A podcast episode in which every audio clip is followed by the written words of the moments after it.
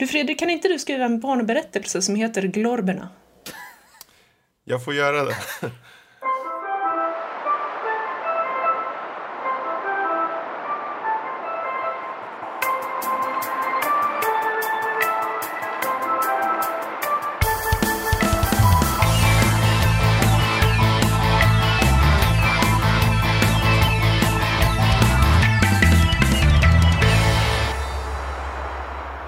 Välkommen till Nördliv sommarspecial. Eh, idag ska vi prata om spelhistorik och specifikt 90-talet. Eh, jag heter ju Fredrik och med oss har vi Louise, Hej, hej! Lotta Du? och Kalle. Eh, och det är ju så, som vi nämnde, det 90-talet. Vi kommer snacka lite om vad de här spelen betydde för oss, men också hur det kommer sig att de här kanske påverkade spelindustrin i övrigt. Och så lite allmänt däromkring. Men vi gör så här, vi börjar med att slänga över bollen. Jag tycker vi börjar med eh, Louise. 90-talet och spel. Vad var det för några spel som just du kände under den här perioden utmärkte sig för din del? Um, jag varit så tråkig här så att jag har skrivit en lista med så spel för jag skulle komma ihåg någonting att säga. Det har jag också. du är inte ensam. Alltså 90-talet för mig inleddes ju med att jag hade en eh, NES 8-bitars. Och eh, det var ju några spel första åren där som eh, kom ut i Europa. Det var ju lite senare ofta i Europa än i USA och Japan. Så jag har ju tagit efter de europeiska releasedatumen då, för de kändes ju mest eh, angelägna så här. Eh, då var det Mega Man 2 till exempel. Det var ju ett av mina favoritspel också på NES. Det kom 1990 där någon gång. Eh, och sen var det Super Mario Bros 3. Little Nemo The Dream Master tyckte jag var väldigt roligt. Just det. Ja. Eh, man kunde så här, ge godis till olika djur och så fick man deras olika förmågor och löste lite pussel på banorna. Trevligt plattformsspel. Eh, sen det sista spelet jag skaffade till NES det var ett spel som heter Star Tropics eh, av Nintendo själva som kom ut 1992. Och det var lite kul för att det kom ut egentligen efter att Super Nintendo hade släppts. Men jag hade inte Super Nintendo från början utan det var lite senare där på hösten, vintern någon gång. Eh, Så att det var mitt sista NES då. Och sen så var det ju Super Nintendo för i princip hela slanten. Det var ju Super Mario World såklart. Älskar det, det är mitt favoritplattformsspel fortfarande. Zelda, A Link to the Past. Eh, ja, jag behöver inte gå igenom varenda spel här. eh, jag har ett trevligt eh, minne från ett sommarlov när jag lånade en kompis Gameboy och spelade Link's Awakening. Eh, Zelda. Eh, som ju var mitt favorit-Zelda ända tills Link's Awakening DX kom ut 1999. Eh, en lite upphottad version till Game Boy Color. Mm. Sen fanns det ju hur många minnesvärda SNES-spel som helst. Det var ju Super Metroid, eh, Final Fantasy 6 eller 3 som det hette i USA. Det, kom ju tyvärr, det var ju väldigt många rollspel som inte kom ut i Europa eller på PAL då. Så att då fick man ju spela med en adapter. Men eh, sen blev man lite extra glad när det faktiskt kom något åt det hållet i Europa. Till exempel Secret of Mana. Eh, vilket var väldigt trevligt. Fast det var inte ett riktigt rollspel på det sättet. Inte på samma sätt i alla fall. Eh, sen fanns ju Chrono Trigger. Det var ju amerikanskt också. Mm. Eh, Men var det just det här, för det, det är ju många, du har många plattformar och Mm. mycket eh, RPG'n där. Är det just det som var den stora biten för dig då under den perioden eller var det väldigt blandat? Nej, det var, det, det, det var, det var ju Super Nintendo för hela slanten. Så. Eh, sen så kom ju Playstation ut, men jag hade läst om... Jag, jag tyckte om Nintendo-spelen så mycket så att jag höll ut för Nintendo 64 då, som skulle komma. Och sen kändes det så det bara tog längre och längre tid innan den släpptes. Och sen så var det väl typ två år efter Playstation hade kommit ut ungefär. Då kom Nintendo 64 och så kom ju Super Mario 64 som var helt fantastiskt. Eh, jag har en lite kul berättelse om det att eh, Nintendo 64 släpptes i Europa här i Sverige lördag den 1 mars 97. Och dagen innan hade jag faktiskt fått tag på en Nintendo 64-konsol eh, genom stället som jag var på prao på just- just då. Men jag hade inget spel så att jag hade den liksom den stod där hemma och tittade på mig liksom och matade mig med ett spel. Men jag hade inget spel så jag fick vänta till dagen därpå och gick till leksaksaffären och köpte Super Mario 64. Det var en ganska bra kö har jag för mig då. Eh, sen på Nintendo 64 köpte jag egentligen bara Super Mario 64 och Ocarina of Time, Zelda. Sen så vet jag att jag hyrde Goldeneye 007 några gånger och spelade lite multiplayer. Men annars var det egentligen bara de spelen jag tyckte riktigt mycket om. Sen blev det så att jag var helt enkelt avundsjuk på alla som hade Playstation för det var ju där de flesta roliga spelen kom visade det sig. Så att förutom de här typ absoluta topptitlarna till Nintendo 64 så var det Playstation som var den bättre konsolen. Det, det måste jag säga bara, det, så tycker jag i alla fall. Och det var ju ett spel till exempel, jag hade en kompis som jag fick låna Playstation av som tur var. Väldigt snällt. Det var till exempel Castlevania, Symphony of the Night. Eh, ett 2D Castlevania som eh, inte så, här, gick så jättebra för, har jag för mig. Kanske just för att det var 2D, för att då var det väldigt mycket i ropet där mot slutet av 90-talet att allting skulle bli 3D. Precis. Ehm, så att det hamnade lite i skymundan. Det var ju samma år som Final Fantasy 7 kom ut och sådana saker. 97 då. Precis. Eh, Alltså tiden när den nästa stora grej Mm. var att man kunde springa i 3D. Precis. På gott och ont. Wow. Lite mer på ont nästan skulle jag vilja säga. Super Mario 64 hade ju fattat grejen mycket med...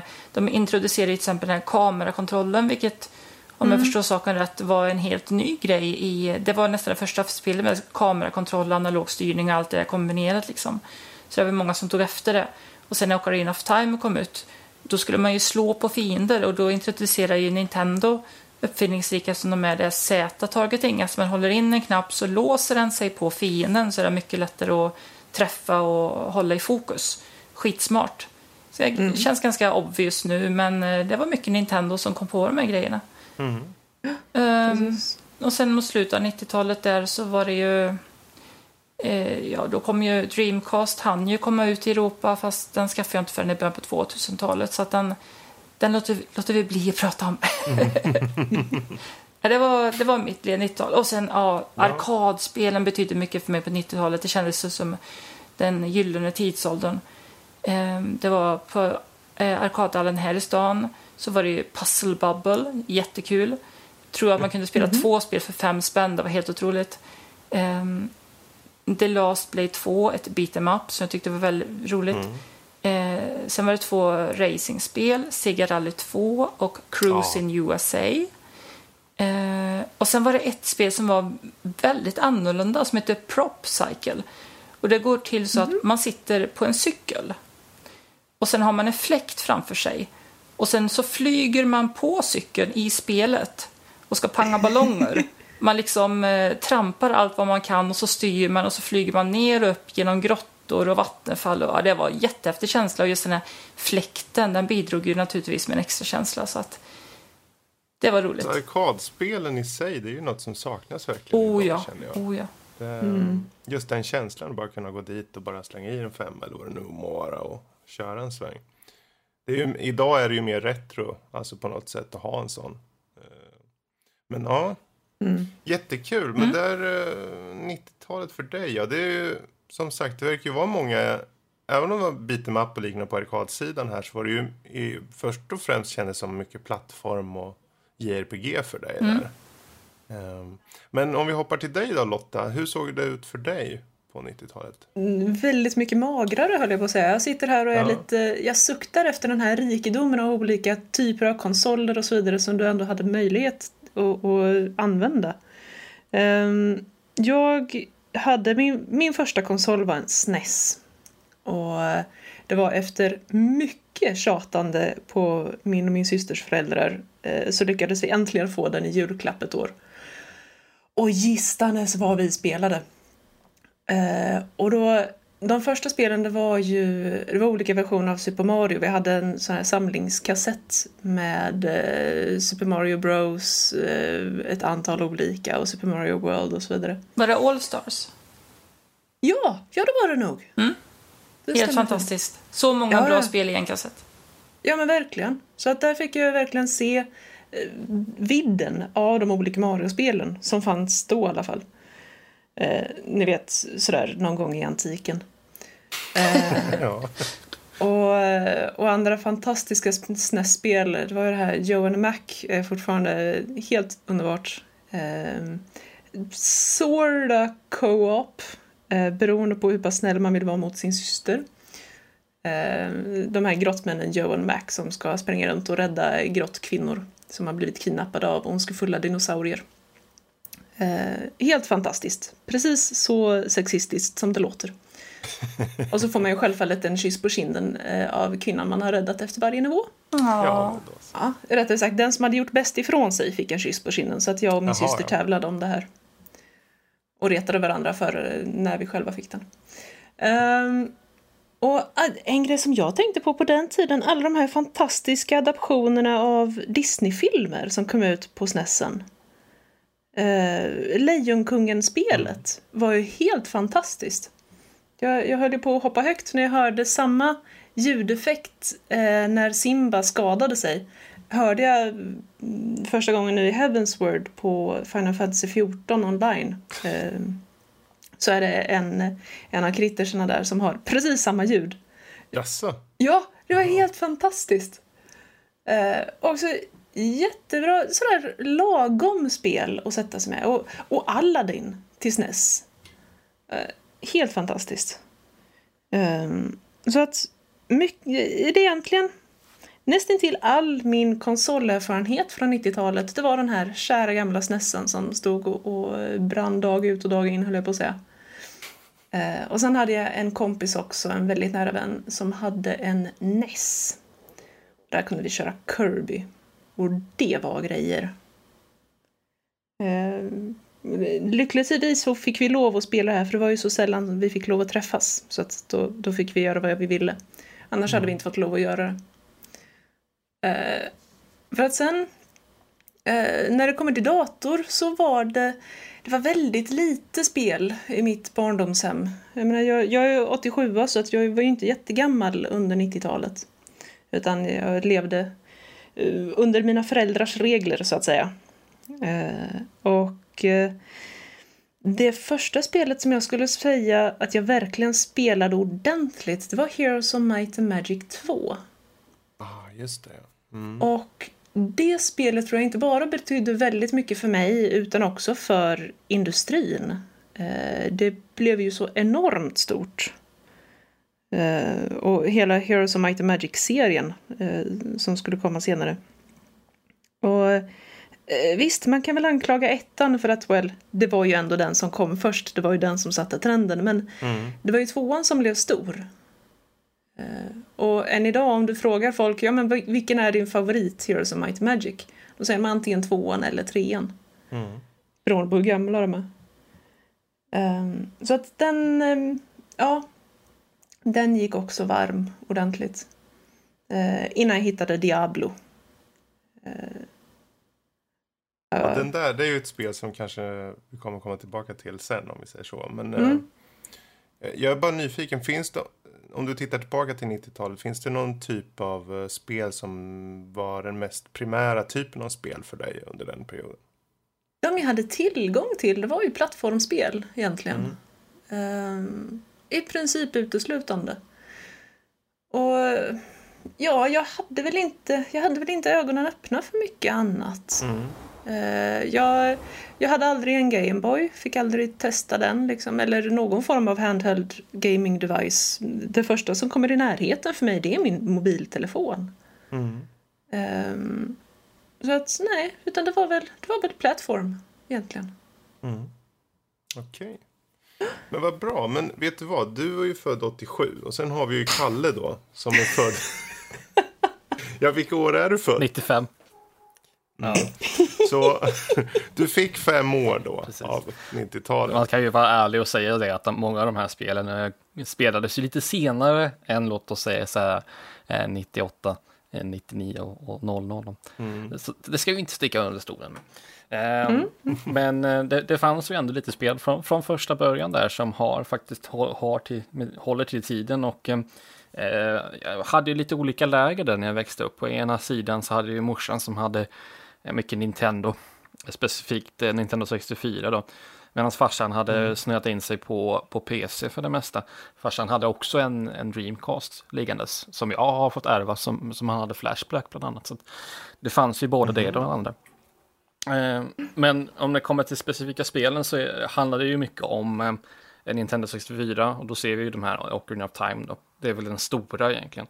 Eh, som jag spelade otroligt mycket. Eh, specif- speciellt med hjälp av syskon och så vidare. För att jag tyckte, tyckte att Redeads de var alldeles för läskiga så jag vägrade gå igenom den här lilla torget när man var vuxen Link.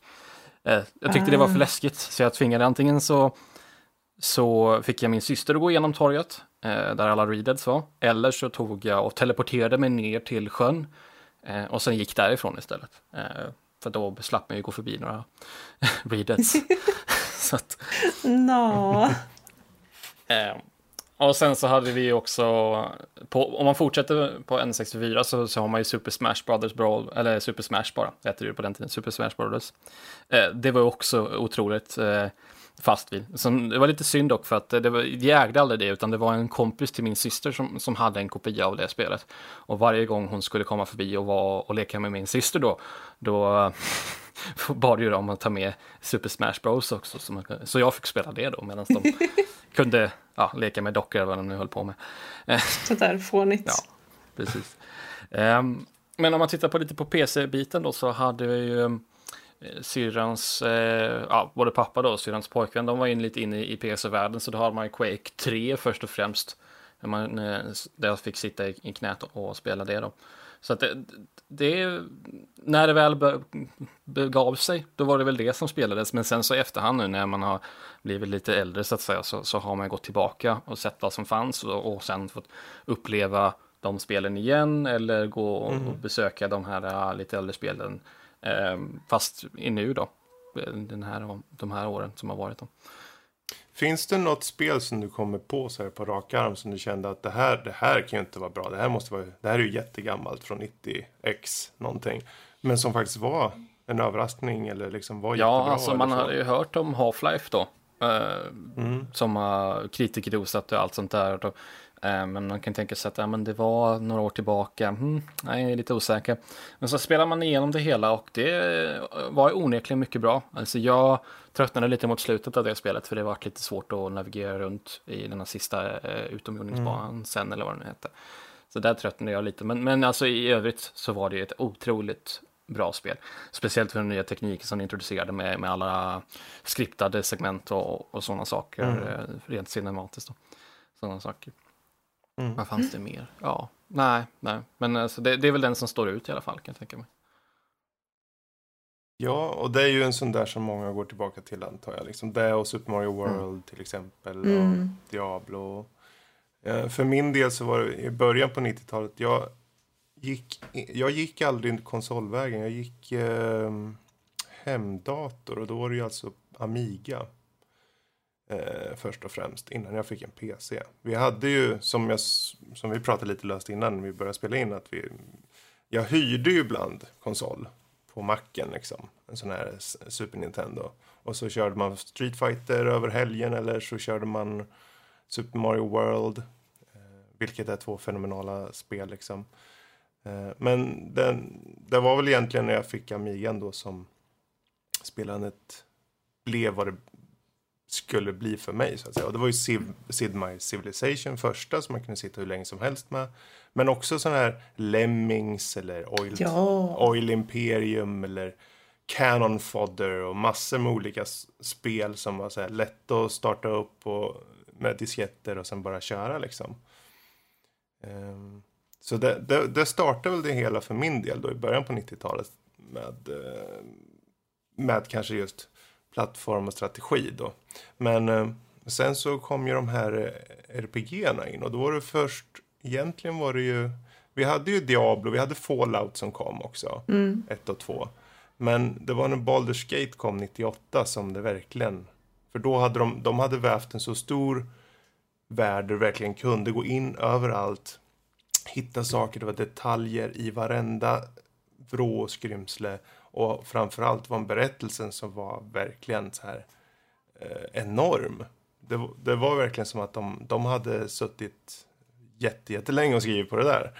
För det var helt sjukt hur de hade manus på det och, och man skulle känna och allting och för sina karaktärer och så. Som jag inte hade märkt tidigare liksom i, i andra spel på samma sätt. Men sen så kom som sagt Diablo då 96 var ju ett spel som förändrar väldigt mycket också. Från att vara som en subgenre egentligen till de här klassiska RPGerna så kom då Hack and Slash. Som i sig är ju på pappret bara, det går att ha ihjäl allting. Men den förenade känsla det här när du går ner och så kommer skeletten och du kan inte springa med gubben. Han går Nej. bara väldigt snabbt. Oh, Han går bara väldigt snabbt. Och, och så det hasar det typ, ja det var ju det och så var det 50 skelett bakom som kom ja. och alla bara... Jag tycker oh shit, oh shit, oh shit. Ungefär. Och så försöker man... Man tänker, men spring då gubbjävel. Nej, det skulle han inte göra. Han skulle gå väldigt snabbt. Eh, ja. Men eh, det var ju spel som då hade faktiskt, de hade ju, Blizzard var ju väldigt tidiga med att få in eh, vad ska man säga, cinematic, alltså få in de här filmsekvenserna i sina spel. Och det skulle vara väldigt påkostat där och att du skulle få en story och ett sammanhang på det hela. Eh, som, som jag tyckte mycket om. Så det var väl egentligen Hack and Slash och rpg där eh, i sig då. Och sen så såklart så fanns det ju massor med andra. Colin McRae Rally till Rally och sen var det Dungeon Keeper 1 och 2 och GTA-serien och Age of Empires. Unreal Tournament som var ett spel som jag körde jätte, jättemycket också på. Och så såklart Planescape Torment som också är som eh, Baldur's Gate, det är Bioware. Eh, fast betydligt mer knäppare liksom. Eh, jag menar, du har en kompanjon som är ett, flyga, ett flygande huvud. Det, som heter Morty, som är lite sur och bitter men ändå glad. En konstig kombination. Men eh, jag tror för, för, om man, om vi, nu har vi ju alla sagt väldigt många olika typer av spel och det är liksom, vi har Super Nintendo, vi har Playstation, vi har uh, Nintendo 64 och PC såklart och, och så vidare. Men om, om vi nu blev så... Uh, vi, vi, vi, själva kände ju av att det faktiskt hände saker under 90-talet. Men vad tror ni det hände i spelindustrin? Vad, vad var det som hände under 90-talet som vi nu i efterhand kan tänka om det här måste vara en stor vändpunkt på något sätt? Har ni några saker som ni tror kan ha varit stora? Det stora uppenbara är väl egentligen skiftet från fokus på 2D till 3D och också mm. de genrerna som, som eh, försvann på något sätt och blev eh, och de nya genrerna som, som kom tillbaka då. Tänkte mm. innan så, när det var 2D som var status quo så, så var det ju eh, var ju plattformen det stora spelet egentligen. 2D-plattformar. Men så bytte man till 3D och då blev det mer eh, ja, eh, 3D-persons äventyr eller då First Person shooter så småningom då, när det eh, blev en grej. Mm. Så att det var väl den stora vändpunkten egentligen på över 90-talet. Mm. En annan stor grej var väl också att eh, CD-ROM-mediumet hade ju funnits eh, som tillsatser även slutet på 80-talet mm. men det var ju på 90-talet som CD verkligen slog igenom. Och det Precis. tillät ju mycket större spel och andra, andra möjligheter. Ja, andra flera, spel. flera spel på flera skivor och så vidare. Och så vidare. Mm. Så det, kunde bli mm. det var hela den här multimedia-reformen. Ja. Precis. Multimedia och allting. De kom ju med väldigt många olika konsoler Eh, på 90-talet och många av dem var ju CD-baserade och väldigt många av dem gick det också ganska dåligt för. Det fanns ju 3DO och Amiga ja, CD32. Mm. Philips CDI hade ju någon fin ja, tanke där om hur det skulle bli. Och, ja, mm. så att det fanns ju väldigt mycket experimentellt. Mm. Och, en, och det här är främst hårdvarugrejer som har eh, gjort det här möjligt både med 3D och, och med CD-rommen. Eh, en mjukare grej som jag märkte, särskilt under andra hälften av 90-talet, det var lite som du var inne och nosade på Fredrik, det här att berättelsen fick mm. mer och mer utrymme. Eh, ja, verkligen. Att det handlade inte längre om att se de här små färggranna pixlarna hoppa runt och, och peta på andra färggranna pixlar. Utan helt plötsligt så var det viktigt att man hade en karaktär, man hade en motivation, man hade en berättelse. Mm. Eh, den här berättelsen kanske var som i Legacy of Cain Blood Omen, att du, du är vampyr och, och hatar världen typ. Mm. Um, eller så kanske det är ja, men lite mer invecklat, lite mm. mer utfläschat än så. Men när du säger det så kommer jag att tänka på eh, Metal Gear Solid 1 då i så fall, där man eh, verkligen började ordentligt med cutscenes, man hade mm. riktig cinematografi och allt sådana saker. Eh, mm. och det var inte bara eh, liksom stela textbubblor som, som scrollade på skärmen, utan man eh, försökte berätta en historia också, med en berättelse med, eh, med eh, det visuella också, om man vill säga det. Mm. Säga det så. Mm. Och det här tror jag, alltså det här känns ju in, i min mening som ett steg att man tar spel mer på allvar. Mm. Mm. Att, eh, att man faktiskt vill, vill lägga ner energin att göra en, en berättelse kring det. Man vill på något sätt påverka spelaren på ett djupare sätt. Eh, och det här tror jag också hjälpte till att få spel inte bara som något sånt där fånigt litet tidsfördriv som nördarna höll på med. Eh, utan kanske möjligtvis ett första steg att faktiskt få spel, både dataspel, och tv-spel, eh, till ett mer, eh, låt oss säga, rumsren, eh, rumsrent sätt att uttrycka sig genom media. Mm. Verkligen. Jag tycker det, det är intressant med just 90-talet var också att du kunde se hela utvecklingen under. Ta mm. en, ta en genre Precis. som första person till exempel. Du börjar med typ Doom runt 93 och sen går du vidare till Quake. Och sen går motorn över till Half-Life. Uh, Half-Life gör inte bara skriptade scener, den gör en hel story och den har en cinematisk känsla på sig som man inte sett tidigare. Och mm. så fortsätter det så här liksom. Så att du ser nästan skiftet från början av 90-talet till slutet att det faktiskt hänt saker. Um, inte för att säga att det inte fanns spel med story, men att se på peka och klicka-äventyren, typ Secret och Monkey Island 90 någonting kom den. Mm. Och eh, där, de var de egentligen de som hade de här mer fylliga storyna, mm. uh, känns det som. Som jag kommer på på rak Precis, men utveckling gjorde ju också så att, att en uh, rik story var inte nödvändigtvis uh, hoplåst med ett peka-klicka-äventyr så att säga. Precis. Utan att det var mer fritt och ja, inkludera det i andra genrer också. Mm. Numera får alla lov att berätta en berättelse. Ja. ja. ja. Nej, och det är kombinerat tänk... med mm. de här hårdvaruutvecklingarna. Mm. Eh, med Precis. både 3D-teknik och, och, lagrandet av media i form av CD-ROM. Det finns en, eh, en, en, sista grej som jag vill gå in på också, vad man ser utvecklingen. Och det är ju eh, ja, uppkomsten, eller vad man vill kalla det, av, av internet då, givetvis. givetvis. Mm. Precis. Eh, man, upp, ja, man uppgav sig till, till Lana, alltså sitta tillsammans och spela, eller koppla upp sig på, på uppringt internet och eh, spela tillsammans.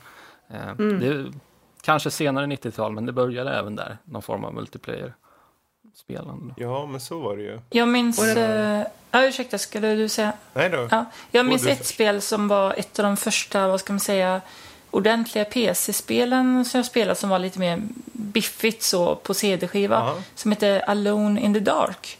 Oh, och, okay. och det mm. är nästan som en slags föregångare till Resident Evil-spelen. Och det, det var ju nytt för sin tid kändes det då som i alla fall. Mm. Även om det var väldigt svårstyrt och sånt så var det ganska läskigt spel. Ja, det var det ju. Det hade väl fasta vinklar och så också? Ja, precis. Mm. Och sen var det ju en del spel som kom som inte i alla fall kanske var sitt första i sitt slag, men som kanske satte en ny slags standard. Och det var till exempel Wolfenstein 3D då. Eh, first person. Mm. Eh, och Street Fighter 2, det var ju kanske ingen ny mm. genre så, men det satte ju en ny standard. Och Super Mario 64 ja, var ju också ett annat sånt spel som satte en ny standard. Mm. Så att det, var, det, var mycket, det var mycket som satte en ny standard på 90-talet. Ja, men det var ju det. Och eh, jag tror, så, vi var inne på grafiken här förut. Jag menar 3D-FX-korten kom på slutet på 90-talet som var egentligen starten på allt som har med grafikkort att göra. Mm. Eh, Sen kom voodoo-korten, alltså GeForce som de är idag. Och the rest is history. Så det var just slutet där på 90-talet, särskilt med typ sådana här titlar som uh, ja, Quake till exempel och liknande. Fick, ja, men då sa de, om du måste ha sån här 3DF, ett tilläggskort kallar man det då. Mm. Ja, men köp ett 3DFX-kort. Då till, ett tilläggskort så får du faktiskt snygg grafik. Jag tror den kan ha flera meg på sig. Wow. Flera meg, tusentals bitar. Ja. Och jag, Men det... ja, mm. och jag som konsolspelare, jag tyckte, ah, vad himla skönt att slippa sådana där saker. Ända tills jag säger Nintendo 64, ja nu ska jag spela typ på våra Majora's Mask, eller nya Zelda. Ja, då ska du ha ett expansion. Så här, då hade de gjort så fint att man skulle köpa Ja. 4 megabit RAM-minne extra eller något sånt där och klämma in för att spela vissa spel. Herregud. Eh, Ja, men så, alltså tekniken gick framåt snabbt och bara det här med handhållna spelenheter Mm. Var ju någonting som verkligen gjorde entré och, och eh, exploderade något Det fantastiskt. var ju många som kom och gick, men den, den segrande är ju var ju definitivt Gameboy då, och Gameboy Color och så vidare. Men så hade man ju de här, var det Atari, Atari Lynx var väl då på 90-talet. Lynx. Ja, och Sega också. Sega. Mm. Precis. De hade ju en färgskärm Sega fast den Mm. hade ju otroligt kort batteritid.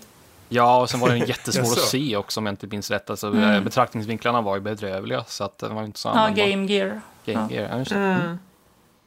Det var ju många sådana här eh, enheter överlag som de verkligen, som, vi, som Lo- Louise var inne på förut, eh, som verkligen kom och gick. Oh ja.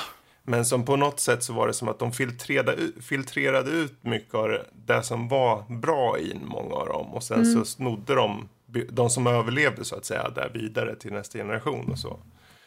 Ehm, så det, det är ju som, eh, som med det mesta, det sker ju en, en utveckling konstant så att säga.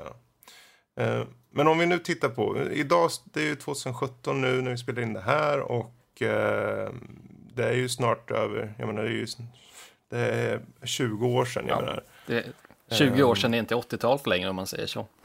Nej, precis.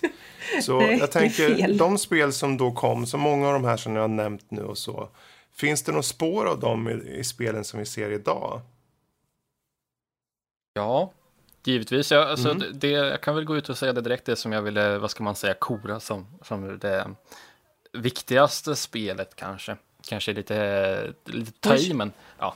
Eh, Jag vill Ja, ju du säga. Half-Life i alla fall och det finns en ganska en anledning till det. Dels spelet i sig, det, det, som det som vi har nämnt med, med story vad gäller skriptade sekvenser och allt sånt där. Men det är Half-Life eh, runt det spelet så skapades en otroligt stor modding community. Eh, så att det föddes ju spel ut ur spelet Half-Life. Eh, Specif- först och främst då Counter-Strike då givetvis.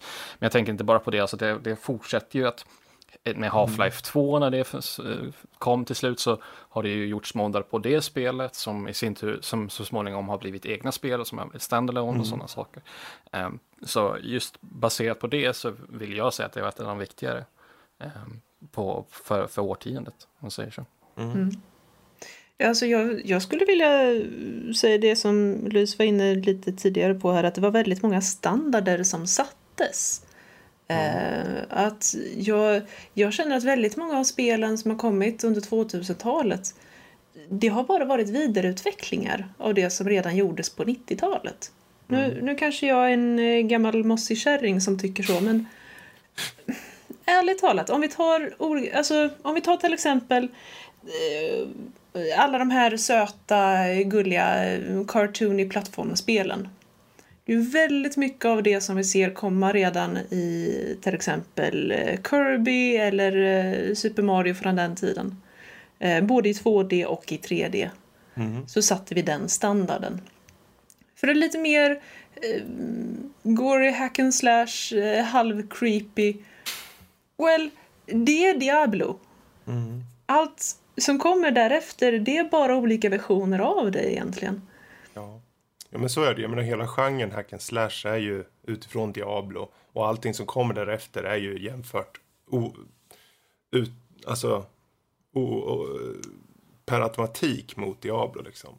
Precis. Eh, Ingen värdering i att säga ja men det är bara bleka kopior eller eh, de är bara en glorifierad Precis. vidareutveckling av det. Utan I början, i början, först, eh, man sa ju att allting var dumkloner. Ja, det? stämmer. precis. Eh, som att FPS-genren i sig bara stod och vilade på Doom då. Även om Wolfenstein kom förvisso före så var det Doom som på något sätt liksom etablerade, okej det här är, så här är FPS. Okej, och då är det Doom-kloner plötsligt allting. Men många gick ju ifrån det där, jag menar jag kommer ihåg System Shock 2 till exempel som är Eh, säga, det, det är ju ett första person men det är skräckelement och du har eh, RPG-element så du kan uppgradera olika delar av eh, vapen och gubbe och allt möjligt. Och där kombinerar du, det är det som händer att du har, du etablerar en genre.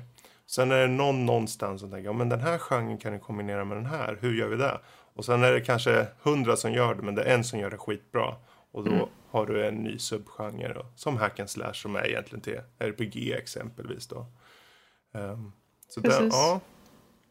Louise, har du något exempel på något som du tror um, går att se idag uh, som liksom ett spår av, av det här som kom från 90-talet på något sätt? Nej, men det är ju som vi har sagt det tidigare att det är ju, var ju väldigt mycket därifrån som påverkade och satte dagens spelstandard. Um, skillnaden är väl mycket att 3D-grafiken speciellt har gått framåt. Det var väl först egentligen någonstans där i mitten av 90-talet kanske med sena Playstation 2 eller någonting där som det började se bra mm. ut på mm. riktigt. Det såg ju ganska hemskt ut egentligen på Playstation 1. Faktiskt. Många 3D-spel och även PC-spel på den tiden. Så att, Absolut. Alltså, jag tyckte... Men det var fantastiskt då. Ja, eller hur? Till exempel Ocarina of Time, det såg helt fantastiskt ja, ut. Men... Jesus. Jag tänker på de här 3D Castlevania-spelen, eller var det Castlevania? På Nintendo 64. Som såg ja, helt... det var 3D fanns där, ja, ja precis. Ja.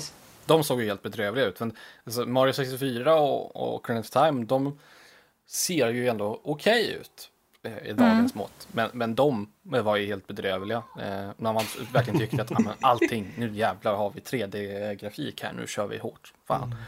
Mm. Man kanske inte riktigt borde gjort det. Mm. Ja, för att just nämna någonting som vi ser spår av idag. Vi var inne på det förut, just det här med berättelser än en gång då. Eh, jag tror mm. att idag ska du göra ett spel som faktiskt om, de, om det har ett uns av berättelse, då ska det göras bra. Det, kan, det är inte någon som bara slänger in eh, för att, liksom, en, en väldigt kort. Och då blir det oftast inte bra. Liksom. Då, blir, då snackar vi eh, ett billigt spel som, som någon filur gör på och slänger ut på Greenlight på, på Steam eller någonting. Utan de flesta idag som faktiskt gör den typen av spel som kräver en historia, de går in för det väldigt väl för att de vet att det satts en standard liksom som, som folk mm. följer. Sen finns det ju mycket stereotyper och sånt såklart fortfarande inom berättelserna men jag, jag tycker ändå att det är väl en, en väldigt stark aspekt på det hela. Mm. Men då så, då, då har vi kollat igenom lite på 90-talet och så, men jag skulle vilja avsluta här nu med att fråga bara er specifikt. Om ni fick välja ett enda spel ur 90-talet som ni känner det här står jag bakom till punkt och pricka. Det här är det spelet som utmärker 90-talet för min del. Ni kan få välja två spel om det är så att ni har flera. Oj. Vad skulle det vara för något? Som utmärker 90-talet? Inte favoritspel ja, då alltså? jo, alltså det som, för, som, är, som är speciellt. ditt 90-tal? Mm. Ja, det som, som verkligen är 90-tal för dig så att säga. Ja. Det är svårt, för jag vill säga, jag, jag vill säga Ocarina of Time, men jag vill också säga Doom. Men... Mm. Då får du säga ja, båda. Jag får väl nöja mig med att säga båda två då. Uh, mm. Ja. Mm. mm. Ni får säga på två också om ni vill. Ja, alltså jag måste ju då, jag, jag måste ju välja eh, Heroes of Might and Magic 2. Mm. Mm. Eh, det går inte annat för min del. Men, eh, alltså, Kirby. Även om jag inte spelade så ofta som jag ville så, eh, ja, det, det är ett spel som jag tittar tillbaka på lite med, med den här mjuka, varma, goa känslan i bröstet. Mm. Ja, härligt. Louise, har du några spel som du kommer att tänka på? Som... Alltså, Super Metroid, det är ju väldigt stort. Mm. Och det var ju väldigt influerat också i Castlevania Symphony of the Night, det andra spelet på Playstation som jag tyckte väldigt mycket om. Mm. Eh, annars så är det ju mitt favoritspel då, det är ju Link's Awakening DX. Det är ja, den följande det. versionen mm. av Link's Awakening. Så att, ja. Mm. Och, in, ja. och, inte att förglömma det bästa plattformsspelet, Super Mario World. Precis. Oh, yes. Håller med oh, yes. helt där. Det är glorious. Uh. Fortfarande glorious. Mm. Ja, faktiskt. Det är väl, där kan man också säga visst, innan vi avslutar också, att just en, en stor aspekt av på många av de här typerna av spelen som är från 90-talet är också hur de överlever trots sin tid. Jag menar, Counter-Strike fortfarande, Super Mario World. Vi har, ja, jag vet många som spelar första Unreal Tournament. Jag menar, Diablo i sig är spelsättet. Det är bara något snyggare grafiskt sett. Alltså det, det, koncepten är i princip likadana eller faktiskt till och med samma spel så att säga. Som fortfarande håller. Um, peka och klicka-äventyren och så vidare och så vidare. Men jag har SimCity 2000 på Origin som jag kör då och då. Det funkar Ja. jättebra.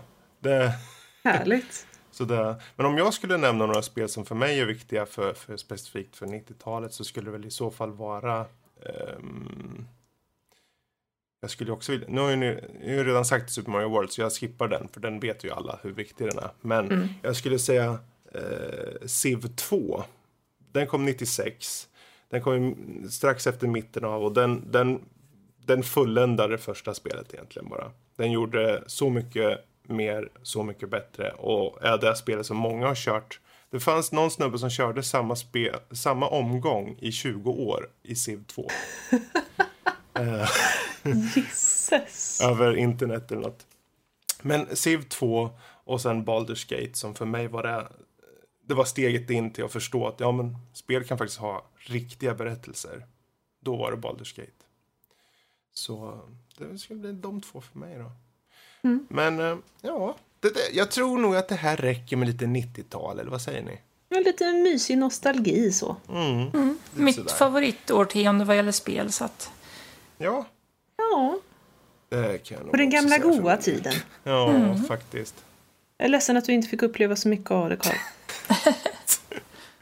Man får ta igen nu i efterhand. Men, Precis. Ja, där har vi det i alla fall. Eh, sommaravsnittet angående 90-talet och dess spelhistorik. Och är det så att du där ute har lite frågor om det här, kanske själv vill komma med en lista på vad dina favoritspel är från 90-talet, mejla in till oss på info.nordlivpodcast.se. Eh, ni kan ju självklart hitta mer information om oss på vår hemsida www.nördliv.se om det är så. Men eh, då tar vi och springer ut i solen igen så får ni ha en fortsatt trevlig dag där ute. Ni får säga hej då. Hej då! ha det så gött. Hej, hej. hej,